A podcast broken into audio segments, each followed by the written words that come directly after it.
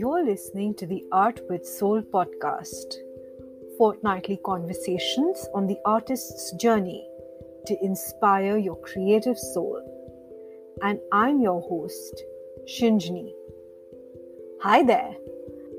Today I thought we'd talk a bit about language, visual language, written language, words and images, and how they are related, or rather, how I think we relate to them.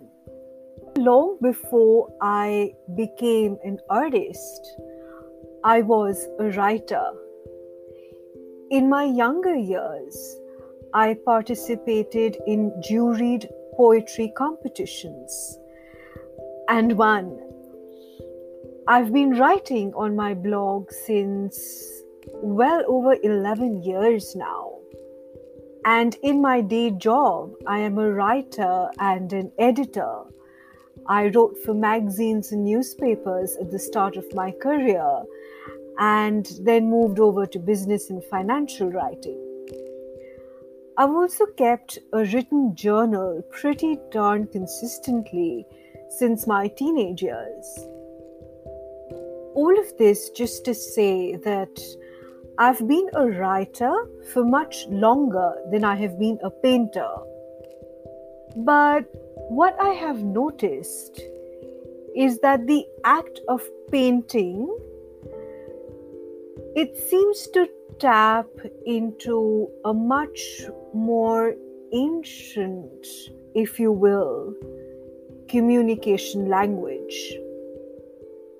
There's a connection, um, not a verbal one always, in that I can't always articulate what I was thinking or feeling while painting, but rather a strong visceral knowing like I'm tapping into something ancient or primal when I paint. And if you think about art, you know, symbols and painted images, and you think about the cave paintings, and you think about Egyptian hieroglyphs, they were earliest form of communication, and they were in visual symbols. So I guess it would be safe to say that before there were words, there were symbols. Now, obviously, I'm not implying that one is better than the other. I am simply reflecting here on the power of visual language, the power of art. And when I think about it, uh, the creative satisfaction that comes from painting, and here I'm thinking too of painting as a form of active meditation. When you lose yourself in the process, in that flow state, which I think a lot of us artists often do, I think that's relatively easier to slip into than with writing. Now, I do journal a lot, and of course, there is a way to tap into a deeper vein of gold through journaling and the written word, but that does require more of a focused and an often guided practice. You need to come up with some carefully curated and crafted questions, if you will, to really tap into that vein of gold. With art, regardless of your level of experience, I think that it's much easier to tap into that alchemical healing state. Because if you think about it, you know, color already has a meaning. And i'm really not talking here about standard color psychology you know where you refer to a chart that says oh blue brings calm and pink brings uh, love. But no that's not what i'm talking about what i'm talking about is the color language that each one of us already has and if you look at your home or your wardrobe and you observe the colors that you've chosen to surround yourself with. That's your color language. Or if you think about the colors that you choose to wear when you want to feel a particular emotion. So, for example, when you want to feel confident or more upbeat, you subconsciously choosing a color to reflect something back to you. You could call that healing, you know. There is a thing like color healing. So, for example, a lot of times I pick up a red lipstick when I want to feel boldly confident. That's my color language. But when it comes to choosing power words, we need to go digging quite a bit deeper, don't we? And I think that this distinction between visual and language, in a way, it comes from our DNA, you know? It's almost like we're encoded with a visual language that we may not necessarily always tap into because our world focuses on words although a lot of color psychology goes into branding, but that's something that's actively taught in design school. Whereas when we paint, it's more about what colors work together for us and finding the colors and the color combinations that really make our heart sing. So, as I was saying, our education system our work, our very world is built on numbers and letters. The impact of a visual language isn't something we are necessarily taught in school. But when we do tap into the visual world, especially when we're doing that through an art or a creative painting practice, it awakens something ancient inside of us much quicker. It's almost like we remember our cave dwelling ancestors and the language they used to communicate among themselves and with us through time and space. And you know, you really don't have to be a capital A artist, you know, a serious artist, whatever that is, uh, to tap into this visual world. Just painting for the sheer love of it, for the process, is powerful. And when you do that as a daily creative practice, that power is just amplified.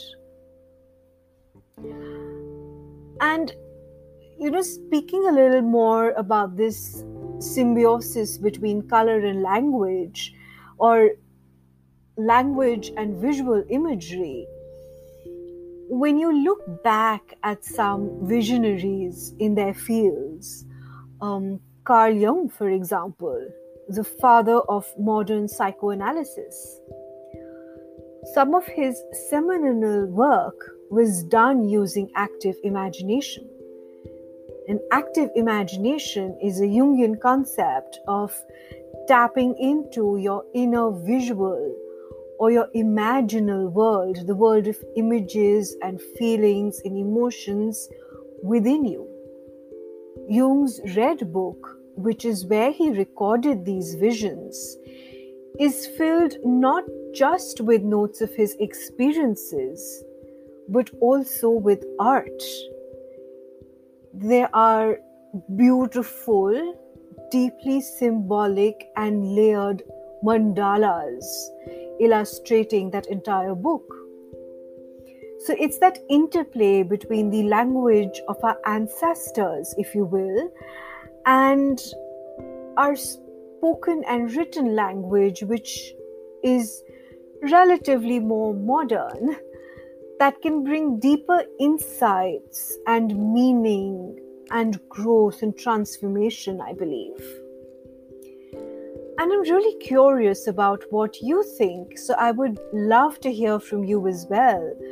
Um, and you can go over to my website and leave your comments on the post that uh, you know on this podcast episode page and if we get a rich conversation going there i'd love to probably revisit this topic with some of your ideas as well so really in case you're wondering what was the point of this chat i guess this is more of a conversation it's more of an invitation for you to think about art in a slightly different manner. Not just art for sale or art for art's sake or just purely as a hobby that you do when you have a little bit of time. Although, of course, all of these are absolutely valid ways to look at art, what I'm inviting you to consider is the idea of art for healing, for transformation, for building a much more solid relationship with yourself. Because that visual language and that color story that you bring out and you create on paper, you know, that is a reflection of you. And ultimately, that solid relationship with ourselves, that deeper connection, I think that is something that all of us want. You know, the sense of belonging and connection with ourselves and with something greater than ourselves. And this isn't something that's easy in this world where our attention is divided and fragmented among so many different distractions. And where introspection and self knowledge I think isn't given as much importance anymore. And then there's the contemplative aspect of this, which I believe is beautifully complemented and I think it comes even more alive with an art practice. So, for example, when I paint faces, uh, they're almost like self portraits, even if they look nothing like me but the colors, the layouts, and the expressions on my portraits, they all reflect something back to me. Sometimes words come bubbling to my mind while I'm painting, and I tend to always have a piece of paper near me um, in all my art sessions so that I can take down any thoughts that arise. Sometimes I'll find a perfect quote to pair with a painting, and once it's all done, I'll realize that that finished piece is reflecting a part of me back to myself. It's reflecting my own state of mind. So, this act of creating, of laying down colors and shapes and lines, and seeing myself reflected back in some way, the healing there, the self knowledge and connection that comes from looking at that visual representation of a part of me that's something that's unparalleled with almost any creative practice and it's it's a controversial probably position to take but i'm going to go out on a limb and say this that it's definitely different from any other creative practice. It's different from the written word because when you've written something, you still have to read it and kind of take it in and understand it.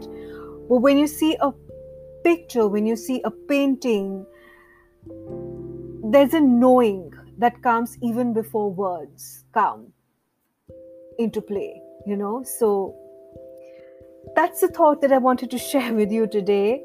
And I know this one was more of a freewheeling chat, but it's something that I've been thinking about recently, and I wanted to just share my perspective with you.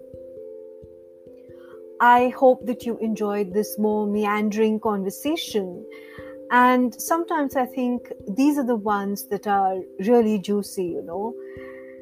Mm, they may not be beautifully tied up with a bow, but they do get the ideas and our creative juices flowing. And that is really what I would love to achieve with this podcast.